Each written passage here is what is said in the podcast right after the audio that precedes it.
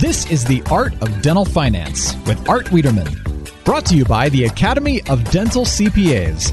Whether it's taxes, investing, or planning wisely, Art is your guide to make your dental practice as profitable as possible. Here's your host, Dental CPA Art Wiederman. And hello, everyone, and welcome to another edition of the Art of Dental Finance with Art Wiederman, CPA.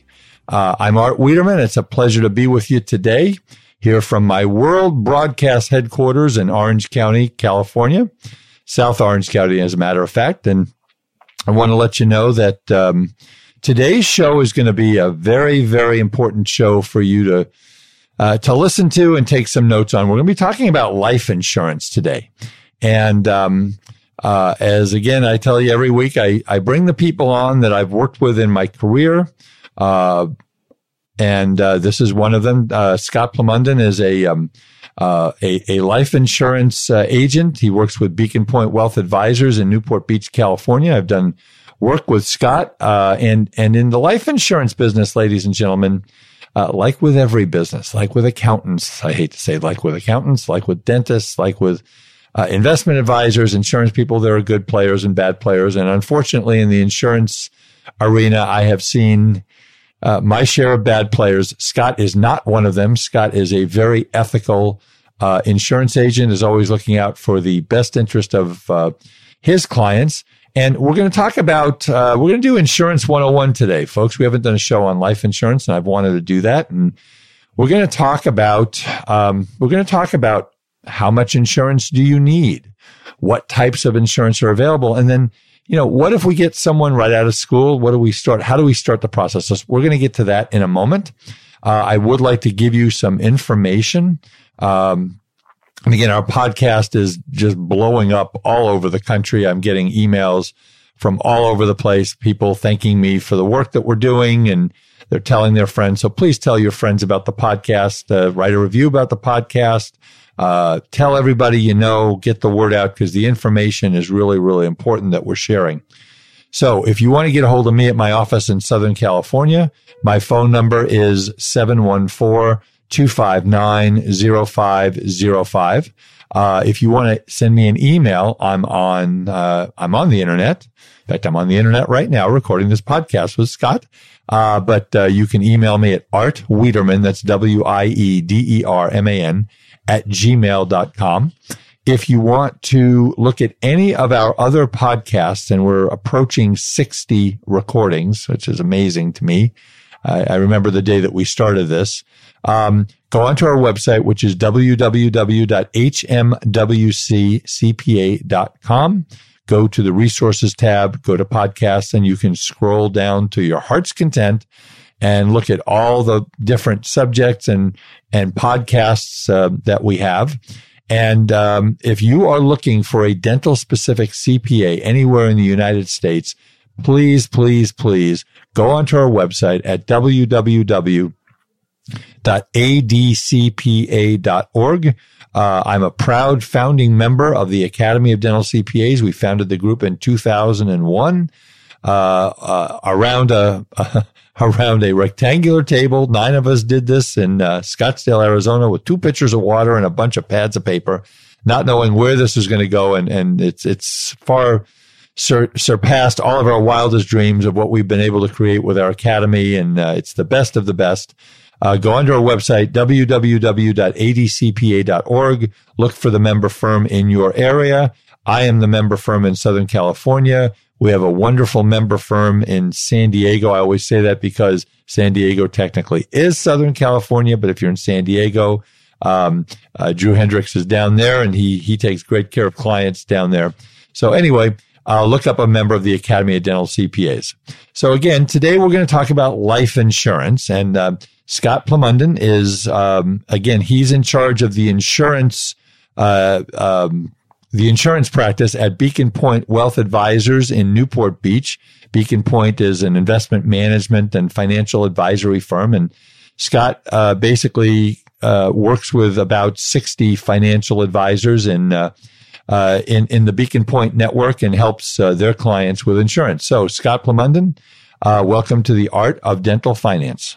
Thanks, Art. Um, welcome. I'm glad to be here and uh, answer any questions you have, and hopefully educate uh, a lot of CPA, a lot of uh, uh, dental uh, students out there, as well as uh, practicing uh, dentists out there, and answer any questions you have. Well, that's what. And I got, I've got questions. You, you're there. I've got questions for you. There's no doubt about that. So, so Scott, first of all, you you were sharing with me that um, uh, you grew up in in Rhode Island. And then uh, I guess uh, you joined the Air Force, and there's a story behind that. Tell us a little bit about that. Yeah, it's one of it's one of the stories I usually like to lead out with because it, it, shows how people can change and move on uh, to different areas. But in 1983, uh, I graduated from high school, and uh, I wanted to go anywhere else in the world except for being in in Rhode Island. And so I figured the best way to do that is to join the military, join the Air Force back then, and ask them to send me anywhere. Travel the world, right? Anywhere, anywhere in the world that they could send me outside of Rhode Island, and they sent me to New Hampshire. To New Hampshire, half from my house. so did you? To, so because you were so upset that they didn't send you like to a really cool place like you know I don't know Tahiti or wherever. Did, did you actually fly to New Hampshire or did you drive? yeah, it's, it's a great story too. Our, the first time I was ever on an airplane was when I was going to basic training in Lackland uh, Air Force Base in Texas. Oh my! the first time I ever went on an airplane. It was an amazing story, and uh, and then uh, the good part is I did get when I got assigned to a job in in the Air Force. I was a crew chief on a KC 135. That's the air refuelers, and I got to travel on that plane all over the world. So that was great. Well, well, they, they, they were just teasing you, right? Exactly. Yeah, there you go. How was your? How long were you in the Air Force? Uh, three and a half years. So while I was in the Air Force, uh, I knew I didn't have the money back then, and my dad didn't have the money back then to put me through college, and I needed the help to pay for it. And the Air Force was paying seventy five percent of my tuition while I was there. So it was it was a perfect relationship. I ended up finishing about three years of college in three and a half years in the Air Force. We we like companies or government agencies that pay for college. I did not have that uh, that luxury, unfortunately, but uh, uh, my two boys both got through college and uh, they're doing they're doing real well. And and you uh, thank you for your service to our country, of course. So Scott, before we get started, give us a little bit of a, I mean, you, you gave us how you started. Tell us about your journey and how you got to be at Beacon Pointe and a little bit about what you do. Yeah, it's a great story. I've known um, the founder, one of the founding partners of Beacon Pointe, since I first entered the insurance business back in 1991. Uh, we both started at the same company uh, back in Newport Beach as well, and uh, basically grew from there. That was back 1991. We both got our securities license. Uh, he went in a different direction and started to run the RIA and bring in other RIA partner groups. And I started continued on in the insurance side, working with uh, business owners and individuals uh, setting up uh, insurance plans for what they were trying to do going forward. Okay. And how long have you been doing this work? So, well, now it's 29 years this year. So next year will be my 30th year. Uh, since 1991. And you're working with all types of insurance policies and and, and different uh, things. We will we'll we'll talk a little bit later about buy in, buy out. You've done some of that work, and um, uh, basically with individuals, high net worth individuals, things like that. Exactly. Okay any any type of business owner out there, any type of individual that's looking to be able to uh, uh, to set up a plan initially. All right. Well, let's get into the conversation because there's a lot to talk about. This is life insurance 101 um, for my dentist uh, listeners and uh, folks.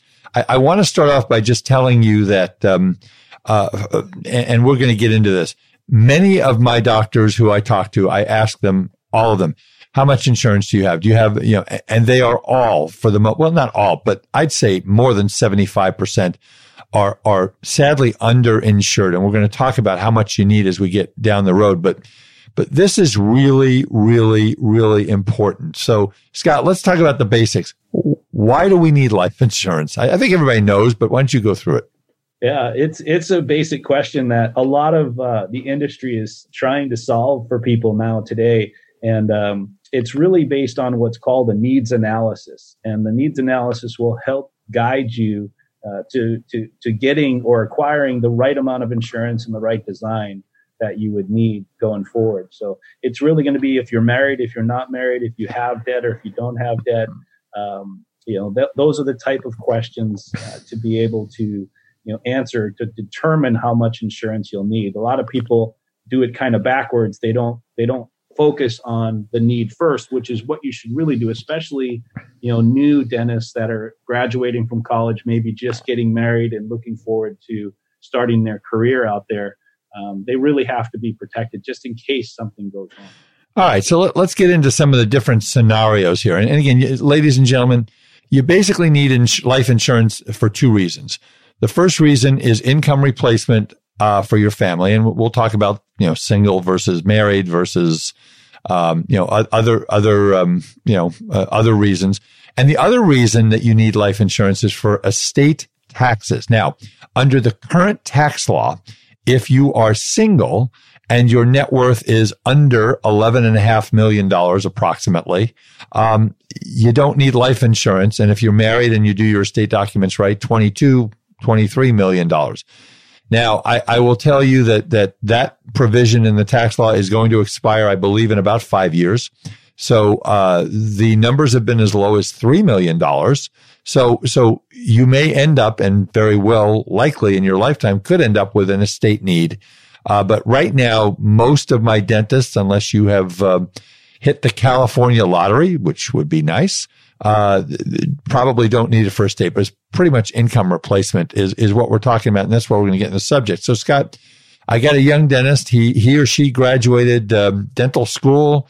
Uh, there are, you know, you graduate dental school. Most dentists graduate somewhere between the ages of, I'm going to say 25 and 30 to just kind of make it general. Uh, we have dentists that go to dental school in their 40s and 50s, but, but for the most part, it's 25 to 30.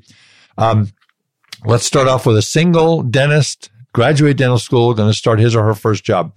What kind of insurance need do we have? You know, really just to protect the family against the debt that you acquired from college. Uh, I mean, at that point, if it's prior to getting married or prior to having any children, you don't have the obligation to replace your income. Uh, you just have the need to be able to pay off any acquired debt that you have through the college years at that point. That's right. So, um, so that that's important. And again, you know, the average they say the average student loan debt in uh, for dental school right now is in the low to mid 300,000s, uh, but they may not have polled the folks in California because uh, there are six dental schools. I will not mention names or prices, but uh, they're all available. And uh, out here and in some of the other schools on the East Coast, you're looking at four to five hundred thousand dollars uh, if you do a general practice residency program or a specialty program, you could be looking at a, a, a stupid amount of money, and that's uh, uh, that's real life. So, okay, so for the single person, just to cover the student loan debts, um, you know, the, the, their family's going to have uh, uh, their own coverage, and um, and they don't have a, a, a husband or a wife. Uh, but anyway, so now let's talk about many of my clients. A lot of our clients come out of dental school married or they're in their careers. They're married. They have some children. Uh, they have a mortgage. So, um, let, us talk about that doctor. Okay. And they, they come to you and they say, um, I have no life insurance or, um, I, I have hundred thousand dollars of life insurance walk through kind of the analysis. What what are we looking at when we're talking about a married couple, children, mortgage, getting into their life? Maybe they own a dental practice. Yeah, the, that's a great question. Th- those are the people that really have to start looking at some planning. And yeah, I did have a couple of really good friends that graduated from dental school. Husband and wife met each other in dental school, which I think happens a fair amount. It happens a lot. yeah, they're, they're together for so long, and um, they both graduated with about a total of about 1.1 million dollars of student loans yep. between the two of them. They both did a specialty after. Yep. Uh, but now they're reaping the re- rewards of that 20 years later. Right. Uh, they have a super successful practice together with three different offices. So it's phenomenal. But wow. When you have, when you do get married, um, you have to cover, first of all, which is called your lifestyle. So if something were to happen to one of the spouses, even husband and wife, even if the wife does not work or the husband works and the wife doesn't, or vice versa, the wife works and the husband doesn't, you have to be able to cover first is your lifestyle. That's going to usually be about five to 10 times the income that you earn. And then what you do is, in addition to that, you're going to want to cover the debt that you have and any mortgage debt or any college debt that you have. So the other spouse doesn't have to pay those if something happens to um, uh, the spouse that's earning the money or has the debt. And it's a really good thing to do. So let's say you have a um, a, a, dentist making you know $150,000 per year, you want to be looking at somewhere between 1 million to one and a half million to, to replace the lifestyle income. And that's on the low side too. Um, but, and also in addition to that, you want to be able to cover any of the loans outstanding. So that would be maybe if there was a half a million dollars of loans outstanding, that would push it up to about, you know, 2 million. And then if you had a mortgage for another half a million, then you're looking at about maybe 2.5 million of insurance. But there's ways that we can purchase it while the dentists are younger in order to be able to make it affordable for them. And then as they get older, we have other strategies that we can. Uh, which which we're gonna which we're gonna get into. So I want to go back and and kind of um, uh, piggyback on what you were talking about the amounts. I I've always said, Scott, you got three things. You got, as you said, the income needs, which you said is five to you said five to ten times the um, uh, what their current income is. Is that what you said as far as replacing the income? Yes, about ten times is a good number to be able to look at. That will allow the remaining spouse to be able to survive for about twenty years. Uh, 20 to 25 years at a, at a right. moderate rate of return assumption. And you want to pay off their debt, which is, which could be student loan debt and it could also be uh, your home mortgage. And I also throw in, um, and I'd love your opinion about this, uh, putting away for the kids' college. Uh, Absolutely. Now, now in your in your situation and in, in your clients you were talking about, you've got two income earners who are specialists who are presumably making you know significant, uh, and I'm going to guess three to five to six hundred thousand dollars a year, possibly each. Um, so if if one passes away, um, obviously, there's going to be life adjustments, but the other one is still more than likely going to continue to work, right?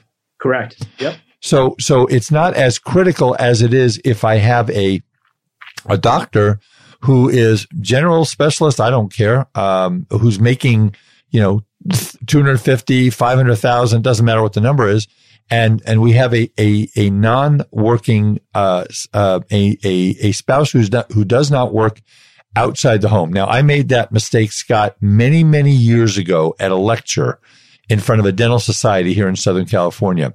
And I was talking about insurance and I said, now for the spouses who are the non-working spouses, and, and I had some of the, the folks in the audience look at me cross-eyed and I thought I was going to get like, you know, orange, oranges thrown at me.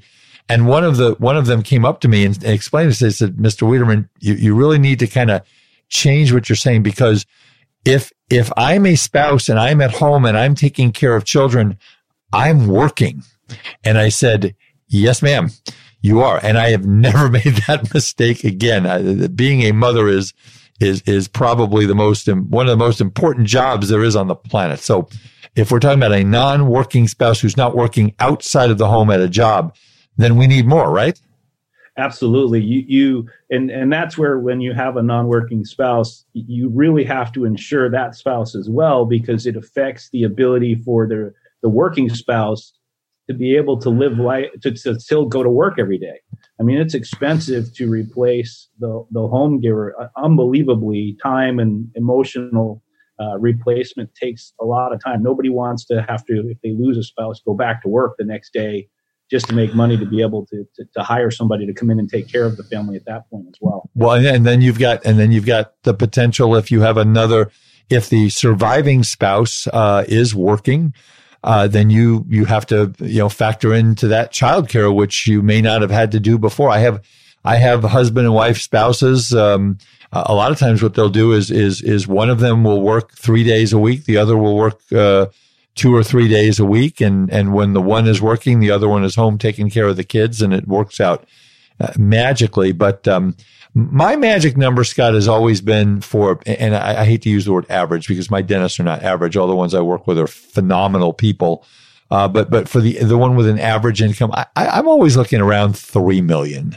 Does that, does that number feel pretty good to you? I, I, it depends on the situation, right? Yep, absolutely, and that number is pretty accurate. So it, it, the problem is a lot of people get approached by other uh, insurance advisors out there that just don't cover the need correctly. They, they make that three million seem super expensive, where they can't afford it or don't want to pay the premium. and they they hesitate to get that high. But you are correct. In our example, we were at like 2.5 to 3 million was the perfect number. Yeah, and and and obviously you made you made a comment which I'm going to go to right now, which is the younger you are, the better your pricing is going to be. So let's start off with the with the simplest type. I've always been taught, Scott, and again, you're the expert, and that's why I have you on the show here.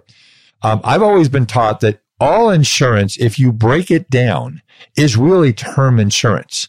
You're betting that you're going to, uh, I hate to say this, you're betting by paying the premium that you're going to die, and the insurance company is betting that you're going to live. I mean, isn't all insurance when you get to the the gist of it, it's term insurance? Yeah, in the in the form of risk management, you are correct. So you're you're trying to ensure that if you don't make it to mortality age, that you'll have the ability to be able to help the remaining uh, spouse or pay off any debt that you have or the children uh, along the way. So you, you are 100% correct. It's risk management. So you're basically trying to protect a risk that's out there, just like your house. You insure, even though the chances of your house burning down are, are minimal, your car insurance, which in Southern California anyway, there's a large chance that you'll use that.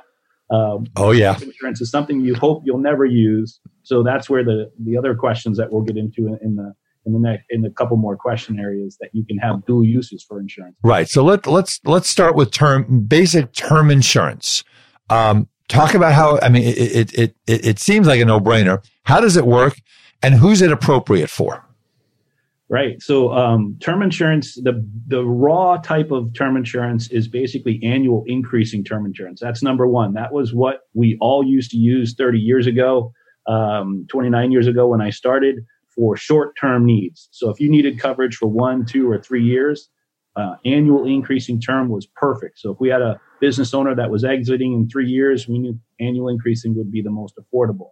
The industry came out to help people um, look more long term with level term insurance, which is we have 10 year level term insurance, 15 year level term insurance, 20, 25, and 30 year level term insurance to allow people not to have to pay that increase every single year. So it was a great move for the insurance industry. It allowed people to get an insurance policy for an affordable rate at a guaranteed premium for the amount of time period that they needed it for. Exactly. So I'm going to tell you, Scott, that's exactly what I did. And I share some of my personal stories with our audience. So I just turned 60. Um, and um, the good news is my golf game is getting better. So I guess as you get older, maybe it gets better. Um, I, I, I, shot a good round the other day and uh, I'm slowing my swing down, which has nothing to do with life insurance. I just wanted to mention it. Uh, but anyway, when I was 40, um, so my, my kids are 25 and 30. So when I was 40, my kids were five and 10. And, um, I went out and I bought one and a quarter million dollars of 20 year level term insurance. And I think I bought the minimum on my wife, Lynn. It was like 175,000 that, that they would sell. And my plan was that over 20 years, if I did my job and I saved properly and, and I've told my audience over and over again that I am, I'm obsessive about getting people to save money and start retirement plans. And, and, and I probably wasn't obsessive back then because, you know, I was in, you know, middle, I guess, uh, younger to middle age and starting my career. And, and so I bought this insurance because that's what I afford, could afford. It was 20, about $2,200 a year. So for 20 years, I did this. And then when I turned 60 this year, I got the notice that Mr. Wiederman, you're, uh, we'd like to know, do you want to renew your insurance? And the premium was $23,000 a year. so that worked for me because I didn't need it for income replacement after that because I had done a good job and stuff. So let's talk a little bit about that, Scott. Is that, do you see that sometimes that people do that? Absolutely. I mean, term insurance is is great for covering a need that's temporary, right? While your kids are younger, while you have a mortgage, and we try to match the time period with that. So if we have a, a business owner that's going to own the dental practice for 20 years, we buy a 20 year term insurance policy. If we have a 30 year mortgage that we're trying to cover if something happens, then we have a 30 year term insurance policy. Uh, there are ways that we can even kind of a, a, improve on that too but we'll get into those in just a few. Well, well let's get into them now. Let, let's how how do we how can we enhance these? So, Art, you had some questions that you had sent me prior to the to the call, and you had said there's a lot of bad designed insurance policies out there. There's no doubt about that. A lot of people that that purchase these policies, and and there are some. I don't want to say there's a lot of bad players out there, uh, but there's a lot of people that don't look out for the. Oh, I, I've I've met my share of folks, and and and and you know, it's like anything else. When you're a dentist and you sound like a salesperson, people know it when you go into a, a, a, car lot to buy, uh, to, to an automobile dealer to buy a car, you can tell, and you can tell when someone is, is, is, um, you know, of the right frame of mind. I always tell the dentist, uh, take care of your patients first. Scott takes care of his clients. I like to think I take care of my clients like we all do at the Academy of Dental CPAs and the money will come. So, so go, you know, con- continue on with your thought there. Yeah, so the, the industry has gone through uh, a lot of struggles. I mean, it, I, I, think what happened prior to the age of computers and the internet uh, was the carriers were putting out products that the agents would sell, right? So right. we're focused more on the agents uh, than the clients. And the industry is absolutely changing now, where now we're actually in a point where the there's so much information out there for people to research on it that the carriers have completely did a 180 and now they're designing products that are designed for the client versus the agent and they don't really care because they know the clients will buy what they know is necessary for them. And it's really been a, a life-changing thing of we're coming the carriers are coming out with much better product for the client today than ever before. So so you're saying that that they're actually the the industry is now doing what they should have done 20 to 30 years ago Absolutely, because they weren't forced to do it back then. And I think back then, the real thing was the agents controlled the business. Uh, I see. They were the reason for the existence. Now it's the clients are controlling the business, and the agents are just the you know the the people that are meeting with the clients to try to determine and solve a need. Yeah, and, and we're gonna we're gonna get into, as we talk about the different types, uh, whole life, variable life, universal life. Um, uh, you know, SpongeBob life, whatever is out there. I mean, we'll, we'll talk about all those as we go on here. Uh, you're going to make those points. So, so we talked about term. Term is pretty simple. You know, you, buy an insurance policy. If you live for the year, you lose the premium. If you die in the year, your beneficiaries get the, um, um, get the money. So let's talk about whole life because whole life wasn't that the first type of permanent insurance that came out um, before all these other exotic types of policies? Yeah, whole life is still around today and makes up a large portion, but it is really changed, com, you know, significantly compared to when it actually came out before. So that's one of the most effective policies. So whole life is just what's called a permanent type of life insurance. So you have temporary life insurance, which is term insurance, right? Because we know it's for a temporary need, 20 years, 30 years. And then we have permanent insurance, which is permanent throughout that. That means that I always like to tell people what is the chance you're going to die? What are the chances you're going to die before age 65? And it's usually less than 1%. That's the risk that you have. But what are the chances that you're going to die after age 65? That's 100%. exactly. So that's why you have different types of insurance is, is you're trying to, while your kids are younger, insure a need that is much higher, right? Because you have to take care of the college, take care of the mortgage, take care of the debt take care of that income for the spouses that are at home. Um, so that's really what you're focused on is getting the most of the insurance under that term insurance realm to keep the cost down. So let's get back into the whole life. So so with, with term, I pay my twenty two hundred dollars a year. I get a million and a quarter coverage. Uh, I get nothing out of it. Whole life, there's also an investment component, isn't there? Yeah. So what happened about the late 1990s was that the, um, a couple people wrote some books that were just unbelievably impressive. I went to school in, when I was in college uh, at going to night school while I was in the Air Force to be an accountant. My dad always told me, uh, "Be an accountant, you always have a job." So that is true. yeah, even today, corporate side, and uh, and loved it, a- absolutely loved it. But uh, when I had to do my audit time art, I decided I didn't want, want to do this anymore. uh, you know what? That's why I became a tax guy because I started doing auditing and I just said, what am I doing? Yeah. No offense, but some of my best friends are auditors and I love them to death, but it just, not not what I do. That's right. So so so you have this whole life, and so let's say that I instead of a twenty two hundred dollar a year premium, maybe I'm paying three thousand or something.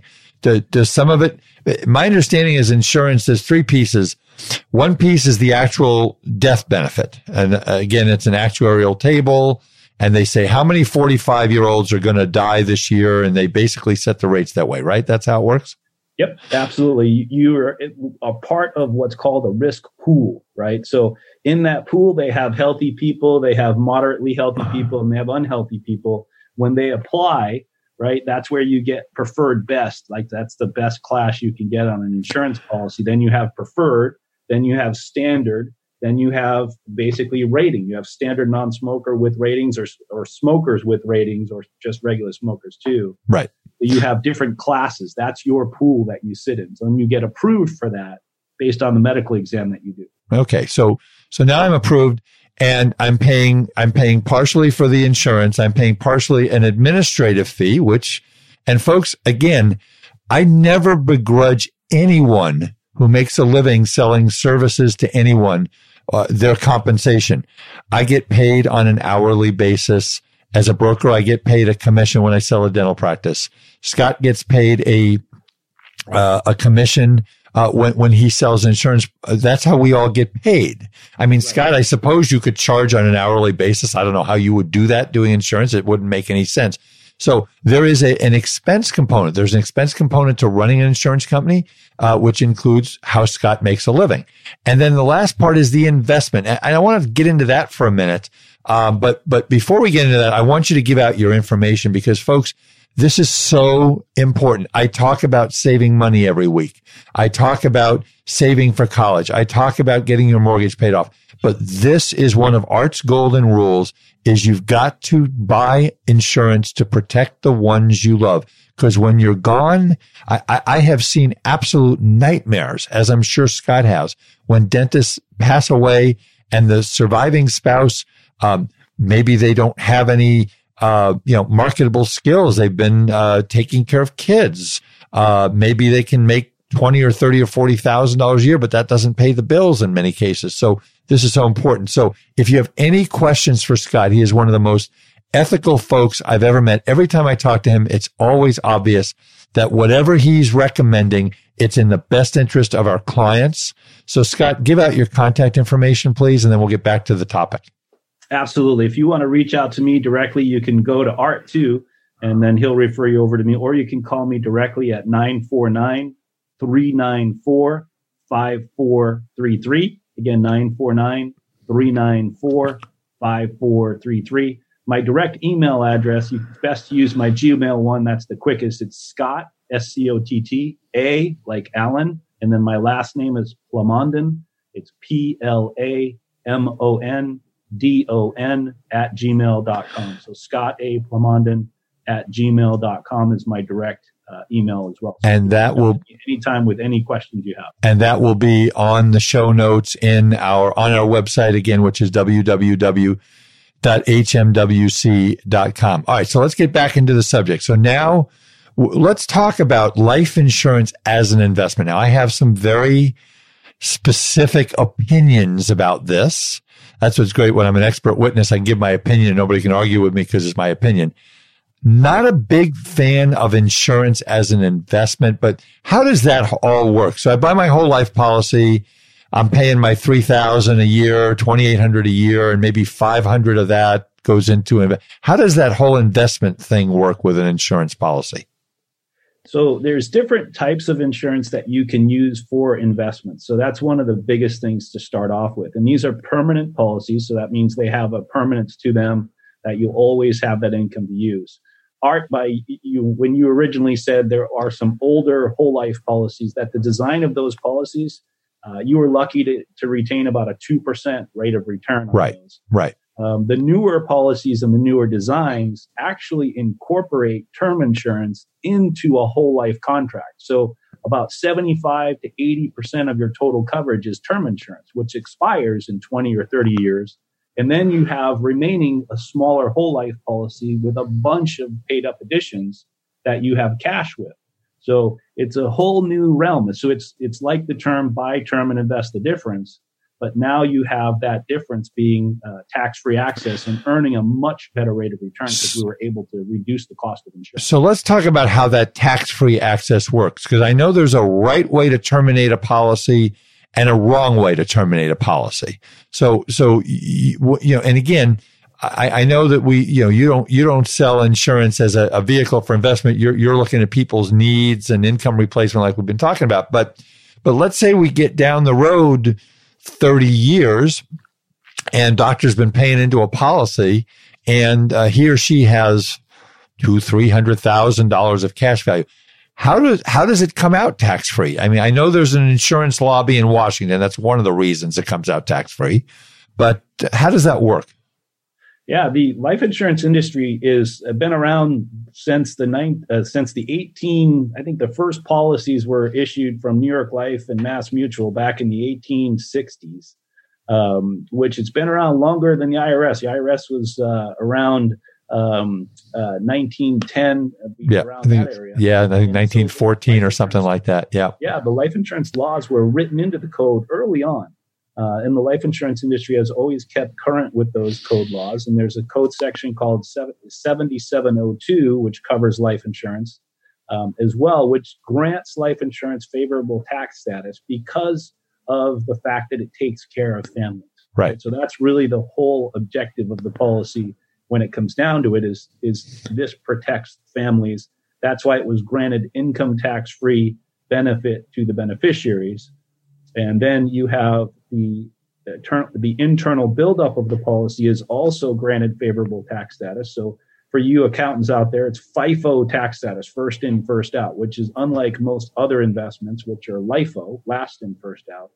Life insurance has first in, first out rules, which means when you go to retire, you have tax free access to the principal you put in. And then you actually have access to the buildup in the policy through a form of a loan that is paid back from the death benefit when you pass away. So it's one of the only investments you have after tax contributions, tax deferred growth, and tax favored access to that money for the rest of your life. So structured properly, it can be a great source of income to run their practice, to run their dental practice. If they need to buy another practice, I'm working with a dentist right now that has a policy um, that we're going to use for him to be able to buy other dental practices because they're having a lot of groups that are joining together. Yes. And that is revenue source to be able to purchase those other dental practices. So I do that through the process of a policy loan. So how walk through the mechanics of how I do that. Right. So, and this is important too because certain companies work certain ways. So you have some companies that have what's called a recognition of loan contract, which is if you borrow money out of the contract, you have to pay interest, which is common through all of them but then you give up your dividend growth of that contract going forward while you have the loan outstanding. But a lot of the loans out there now are basically uh, looking at uh, the ability for the client to have access to the money and still continue to grow. So the policy is still growing, let's say at our 4% assumption, and the client has access to capital to use to purchase that other practice, let's say at a loan rate of 5%. So it's a very low cost way for a dental uh, you know a, a, practice or individual to buy and have access to capital. So it's a great resource for those additional capital purchases that they're looking at. So Scott, how does how does the insurance company invest the money? I mean, it's like if I give money to Beacon Pointe Wealth Advisors to invest, they they invest you know billions and billions of dollars. They give them money.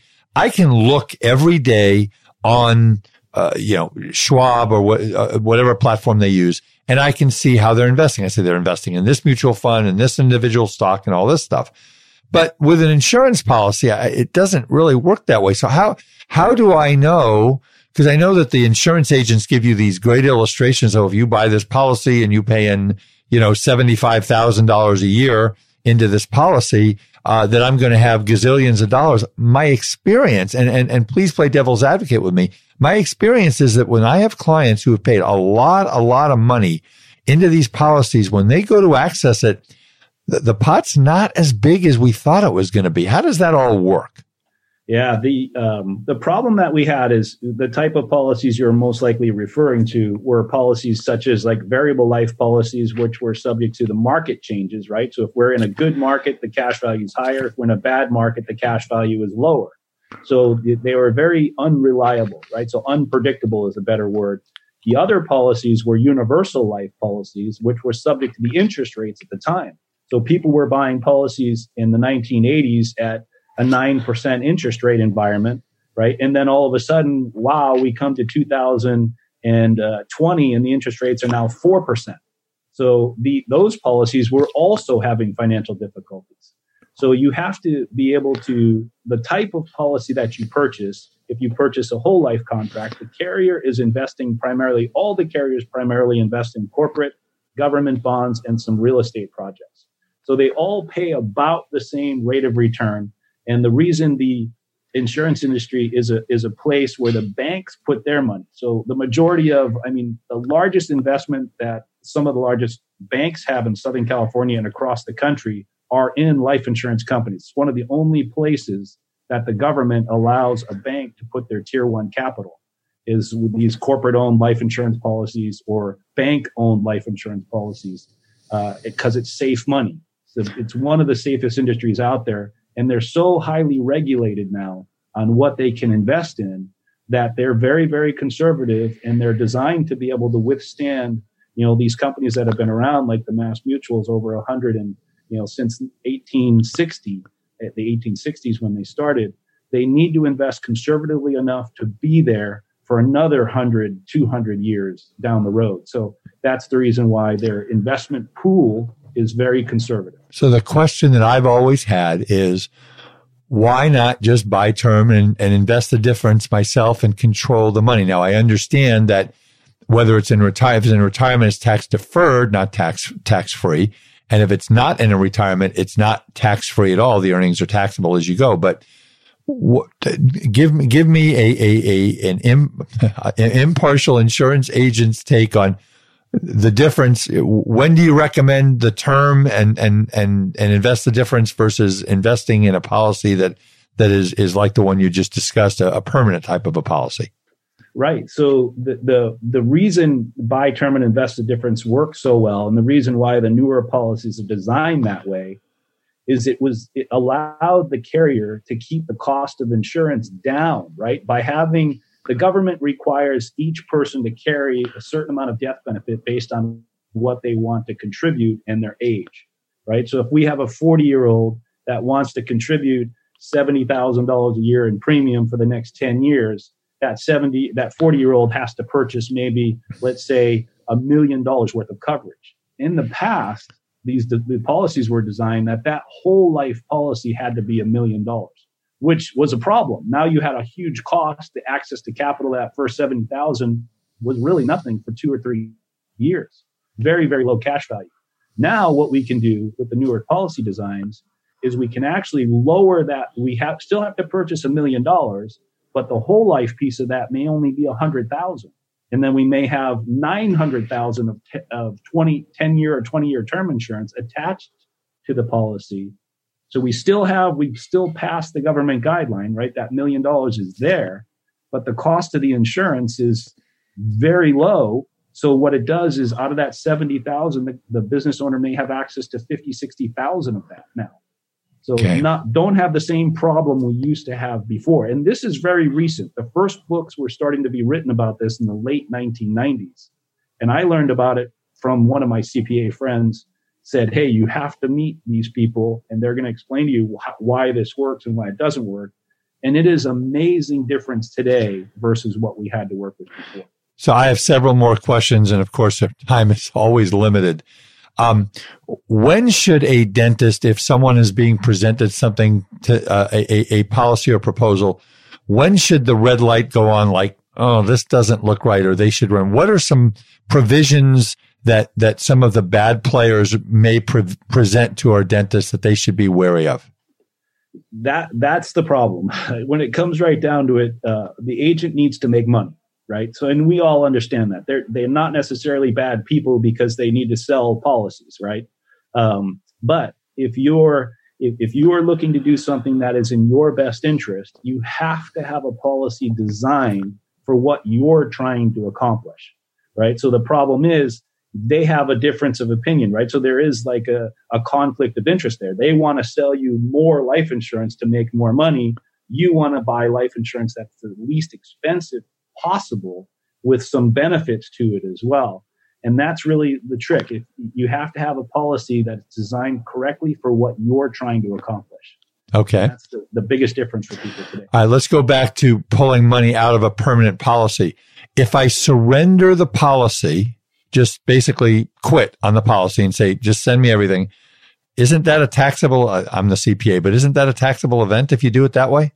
Yes. So there's two options when a person exits the contract. This is very important, folks. Yeah you can cancel the contract altogether and the gain in the contract. So if you put in, you know, $100,000 and it's worth $300,000, you have a $200,000 income taxable gain on that distribution. Or you have another option where you could say, Hey, insurance company, I have $200,000 of gain plus the 100,000 I put in. How much can I take out in a lump sum and never make another premium payment, but still keep the policy in force so I don't have to pay those income taxes. Right. And that's really what's what we have the flexibility to do today. So it's important to understand most of the clients will take out an income stream, which is not a problem. But some of the clients just say, Hey, I want to buy a place in Hawaii. You know, I want to retire and get, get out of here. Give me a lump sum as much as I can take without having to pay income tax on that gain. So as long as you set it up correctly in the, at the beginning, you can do that in the future. I, I, and, and I will tell you, Scott, that at least once a year, maybe twice, when we're in tax season and we get all of our uh, clients' tax information, at least once a year, I get a 1099 from a client and I say, I call him up. I say, what is this? We didn't plan for this. Oh, I forgot to tell you, Art, I cashed in my insurance because I needed to pay a, pay my, my, my kid ended up at Stanford. So I, I had to pay his tuition. I go, why didn't you call me? Well, I just needed to, I need to get it done quickly because I needed to pay it. And so, so you got to be really careful. Let's address now, Scott, and, and, and some of the time we have left. Let's, let's go to our doctors who are maybe been in, uh, been in practice 15, 20, 25 years. So maybe they're 45, 50, 55, maybe even 60 years old.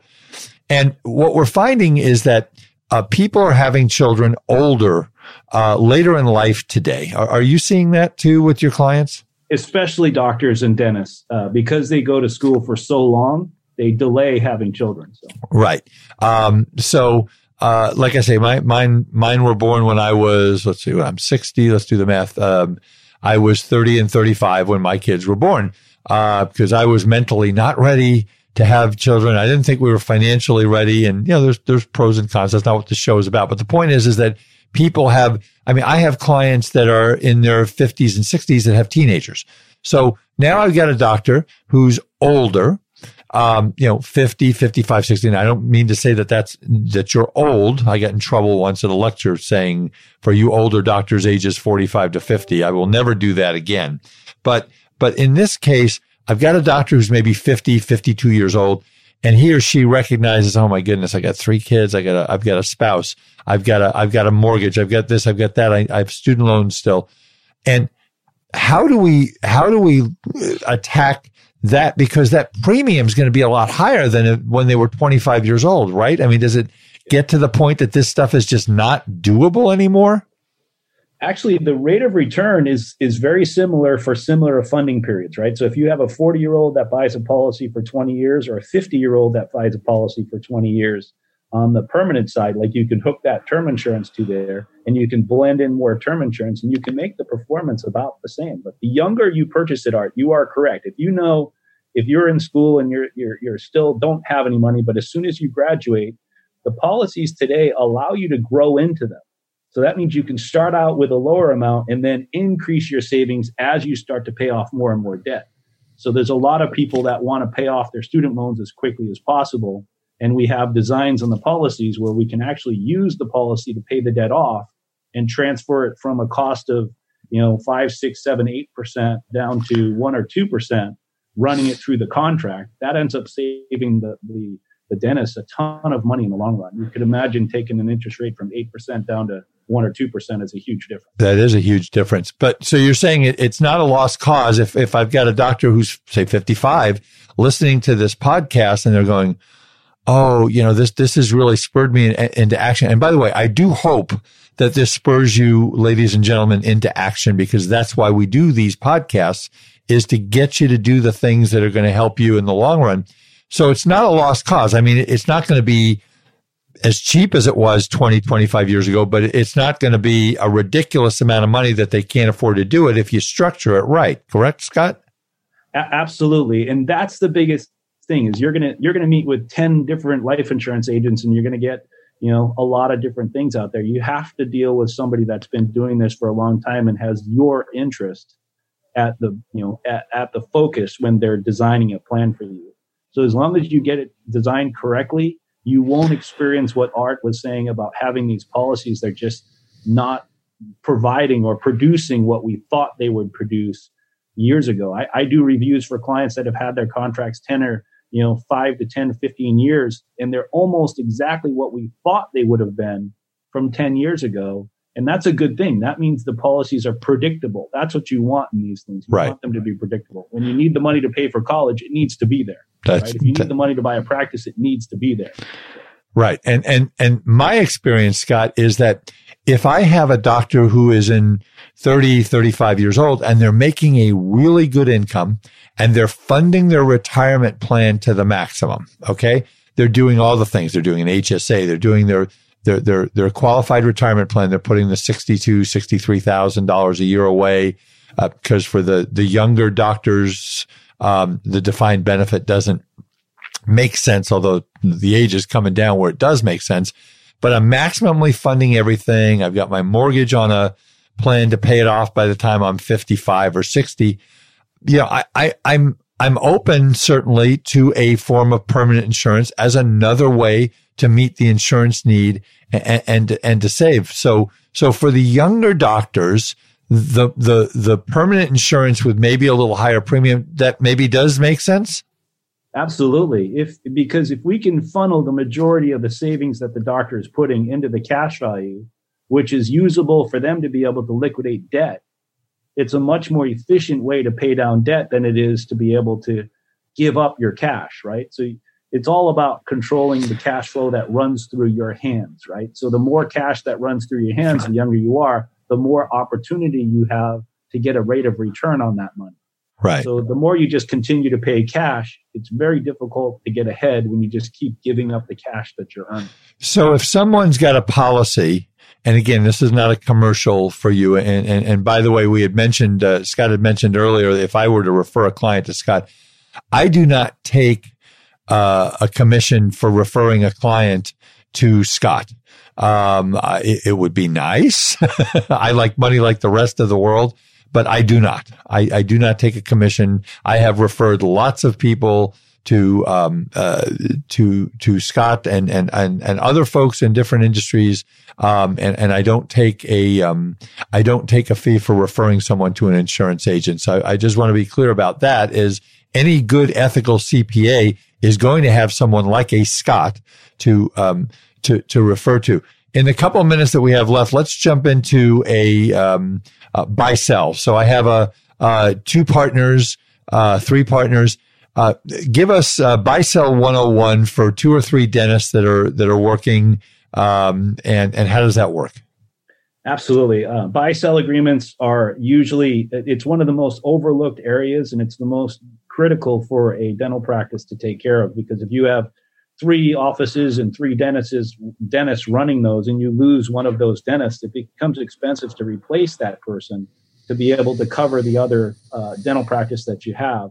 So with a buy sell agreement what we do is we will insure if there's three dent- three dentists we'll insure them each for if they own equally we'll insure them each for 33% so dentist a buys a policy on dentist b and c and dentist B, dentist B owns one on A and C, and vice versa. So there are a lot of policies there, but it's extremely inexpensive, and we match the term insurance usually with that type of a scenario to the amount of time frame that they want to look at before they're going to sell the practice. And it's important that that information and the the the plan of attack is in the buy sell agreement for the partnership interest That's very, very important.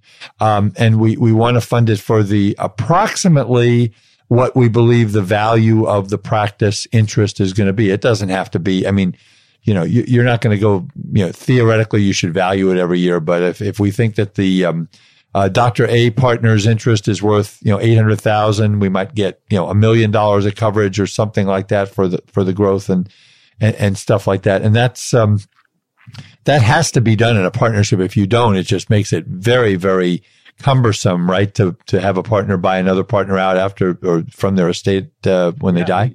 Yeah. If you don't have the insurance in place, you have to liquidate that debt over a period of time. Now you're talking instead of 800,000, now it's going to cost that person liquidating it to the remaining spouse, uh, maybe takes them, you know, uh, 1.3 million to liquidate an $800,000 debt. So important to have the insurance. The term insurance is extremely inexpensive to cover that need. Uh, just determines based on what the cash flow is for that company, but it, it's an extremely inexpensive way to cover it. So uh, the last thing I want to ask you is, I know that there's lots of companies out there now. You you work with one company in particular. You work with a lot of different companies, and when someone is starting this process, whether it's with you or someone else, do they go direct to an insurance company? Is working with an agent better? Talk about how that works. Absolutely. Having an agent on your side doesn't cost the client any more money. That's one of the best things about having somebody to work with. Uh, you want to work with a broker that is licensed with multiple companies. So basically, when you're working with somebody like myself, I work for all of the companies and I basically will look for a carrier that fits what the client's trying to do with the best ability to join the two together. So if you have a need for a specific thing, we search around and find that need to solve the provide the solution that the people are looking for. But to, to answer your question, I just wanted to make sure people understand even if you're 60 years old and you're a dentist and you want to be able to to design a plan for the tax benefits, right? So a lot of people look at the tax benefits of a policy, you know, the after tax, tax deferred, tax free, like an unlimited Roth IRA contribution. So with a Roth, you're limited to the maximum for the year uh, or based on income. Most dentists don't earn too much money to even qualify to do a Roth. Uh, these plans are unlimited on the contribution side. So you can have like a, a, a, a look-alike plan to a Roth IRA to be able to solve that issue. So you don't, you just have to have that funding window of five to 10 years in order to make these things work. Um, and then there's other products if we if it's shorter than that time period. If it's shorter than 10 years, we kind of do an evaluation of which one is the best to be able to use. So at the end of the day, to put a bow on this whole thing, because we're just about out of time, Scott, is doctors, if you not if you must sit down with someone who has the expertise that a Scott Plamondon has. Sit down and and the the first question is not how much is the premium? That is not the first question. The first question, ladies and gentlemen, is why do I need the insurance? What am I trying to accomplish? Where am I in life? Where's my income going? And someone like Scott, and by the way, there are lots of very, very, very ethical insurance agents and brokers in the United States of America. Scott is one of them. And if you sit down with him and we'll let him give his contact information out one more time, you sit down, and don't worry about the cost. I know the, the cost is going to come up. I guarantee, Scott, you're absolutely going to tell them what the premium is, right? Absolutely. Okay. That, that's not going to be hidden. What they're trying to accomplish. Yeah. It, it's about what they're trying to accomplish, where they're at, whether term is best, whether a term with a, a, a whole life or a permanent component is best. How long do we fund it? That's what's so important. Scott, we're at the end of our time. Thank you so much for all the great information. One more time, give your information out, please, if people want to contact you. Right. My so my direct number is 949 394 5433. Again, 949 394 5433. Or my email, Scott, S C O T T A, like Alan, and then Plamondon, P L A M O N D-O-N at gmail.com. That's my direct client. That's my direct contact. Or you can contact Art's office and he'll uh, push you over my direction as well. Scott, thank you so much for your great, uh, for your time and your expertise and for helping our doctors understand, uh, life insurance 101. So ladies and gentlemen, um, I just want to give you out our information one more time. If you want to get a hold of me at my office in Tustin, I'm at 714 259 0505. email me at artwiederman at gmail.com. Look at all of our previous podcasts. Scott's will be up um, on the internet in late January of 2020. Um, that's www.hmwccpa.com. If you are looking for a, uh, and, and, go to the resources tab, go to the podcast tab, uh, and all the podcasts are there and Scott's information, contact information will be there for you. Also, if you wanted to call him, um, and if you are looking for a dental specific CPA anywhere in the United States, please, please, please, please, please, please. I said please three times at the beginning of the show. I said it six times or seven times now. Please look on our website at the Academy of Dental CPAs, www.adcpa.org. Go to the map, go to the state that you're in or where you're near, and we are all over uh, the United States. Uh, there's an office of our membership uh, close to you. So, anyway, ladies and gentlemen, thank you so much. Scott, thank you so much for joining me today. You're welcome, Mark. All right. And ladies and gentlemen, thank you for listening to my podcast. I know that uh, it's growing. Uh, you know, we're getting tons and tons more listeners every single week. Um, I'm very proud of the work that we're doing. Please tell your friends about the podcast. Please tell them to listen. It's a great thing to listen to if you're on the freeway, um, on an airplane. Please listen uh, the information is really good and valuable. We've got great shows and we've got some exciting information about the podcast coming up very shortly. That's it for today's episode of The Art of Dental Finance with Art Wiederman, CPA.